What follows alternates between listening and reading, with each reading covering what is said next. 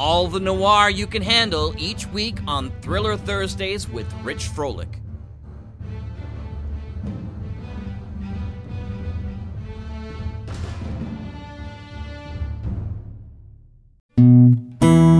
Welcome to the Mutual Audio Network. I'm Rich, your announcer for today's Thursday Thrillers.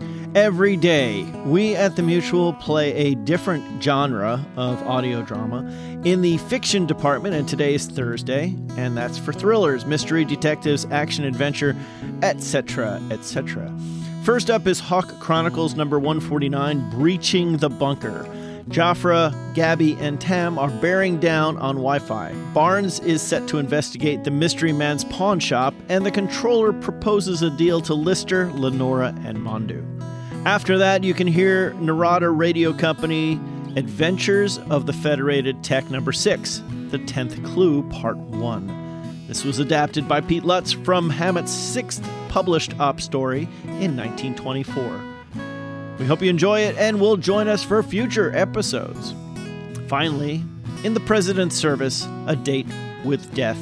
Number 5, Confession Time. Helen and Henry elude an assassination attempt and get back to Washington. Helen has dinner with Reggie, who has more on his mind than a date. Nigel warns Helen not to trust Reggie, and Reggie warns Helen the same about Nigel. Helen comes face to face with Wilbur Shellmeyer to find out why he confessed to crimes he didn't commit. So this week, it is all about deals, clues, and false confessions. I'm Rich, and I want you to know how much we do appreciate you clicking and listening to this show throughout the year. And uh, when you subscribe to that feed, it makes everything just a little bit better, or easier, or both. So now here's Hawk Chronicles.